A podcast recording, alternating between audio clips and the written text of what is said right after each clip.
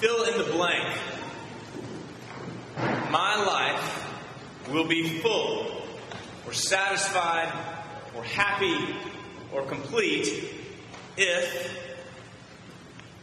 fill in the blank.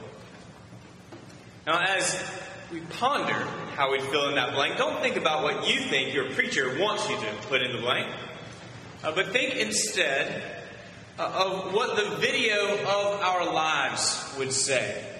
Which is to say, don't look to the future as what we might hope to one day achieve, but uh, look to the past. Uh, look uh, to where you focus your energy. Look to where you seek for rest, where you spend your money, where you devote your time. Look to what keeps you up at night. Think about what you really want for your children. What do those things say about what we really believe will give us a full and complete and happy and satisfied life?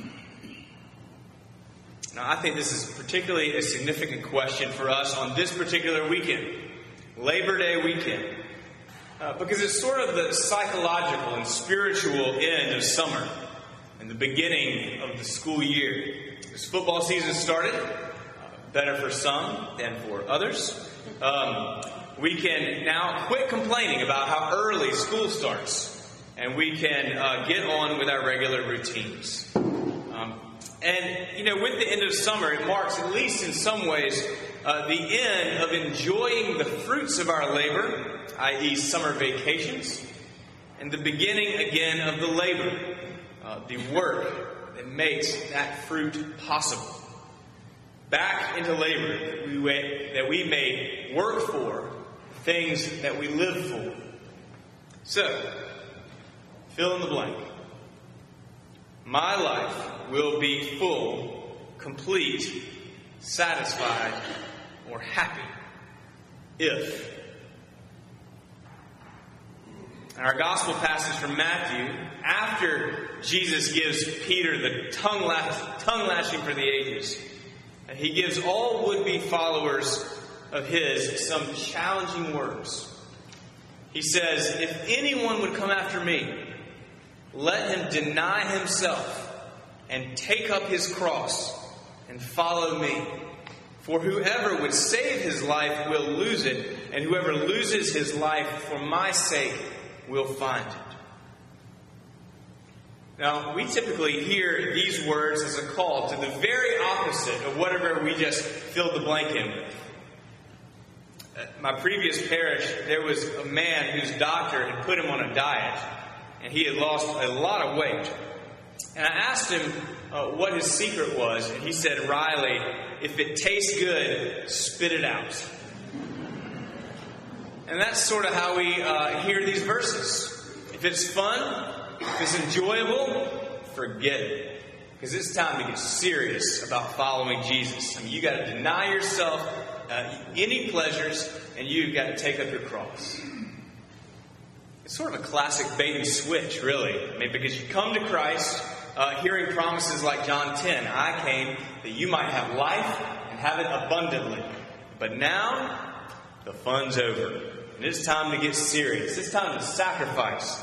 It's time to take up your cross. Now, I certainly want to encourage all of us to get serious about our faith in Jesus, but I do want to challenge the notion that this is a gloomy text. Because you know, Jesus doesn't say, unless you lose your life for me, I am going to be mad at you. And he doesn't say, uh, unless you lose your life for me, you're in big trouble, Buster. No, what he says is, if you lose your life for me, that is, if you lose your life in me, if you make following me your greatest ambition, then you will find true life. True life. And see, the word that he's using for life here isn't Zoe. It's, it's not your heartbeat and your blood flow and your brain activity. The word he's using is psyche. It's our whole being, ourselves, our souls, and bodies. It's your attitude, it's your personality, it's the loves of your heart and the thoughts of your mind. And Jesus says, just give me all that. Just dedicate all that to following me, and I will show you what life is really about. In his famous sermon entitled The Weight of Glory, C.S. Lewis said this. He said, If there lurks in the minds of most modern men the notion that to desire our own good and to earnestly hope for the enjoyment of it is a bad thing, then I submit that this notion has crept in from Kant and the Stoics and is no part of the Christian faith. Indeed, if we consider the unblushing promises of reward and the staggering nature of the rewards promised in the Gospels, it would seem that our Lord finds our desires not too strong, but too weak. We are half hearted creatures, fooling around with drink and sex and ambition when infinite joy is offered us. Like an ignorant child who wants to go on making mud pies in a slum because he cannot imagine what is meant by the offer of a holiday at the sea. We are far too easily pleased. In other words, whatever we just filled the blank in with a moment ago pales, pales in comparison to what is received by the life lived fully in Christ. Now, you may be asking, I mean, can it really all be light? Is it, is it all joy? I mean, there's still this notion we have to deal with taking up one's cross. And so, because that has the more, a more foreboding tone of uh, a hard sentence than, than an offer of joy, let me, uh, let me just say that sometimes uh, when we uh, are called to take up our cross, that it will indeed involve difficulty. Sometimes extremely so. And we're hearing gruesome reports coming out of the Middle East of Christian brothers and sisters bravely facing the loss of their homes, the loss of their dignity, and sometimes the loss of their lives.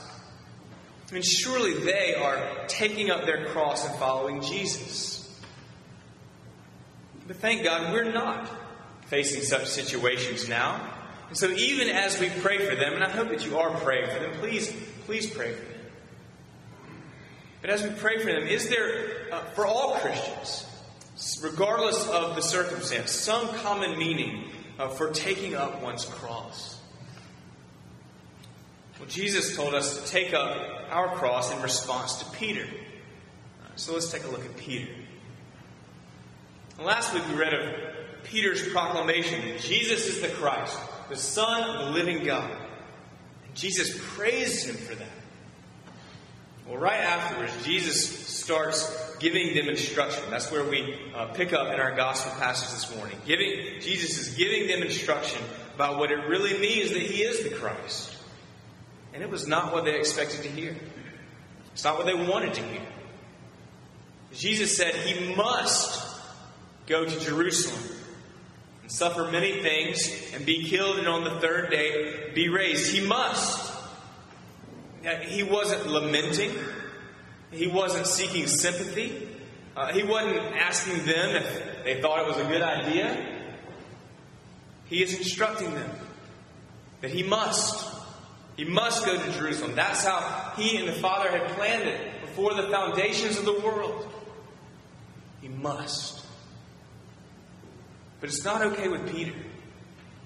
And Peter has his own ideas about how Jesus should act and what success will look like for the Christ.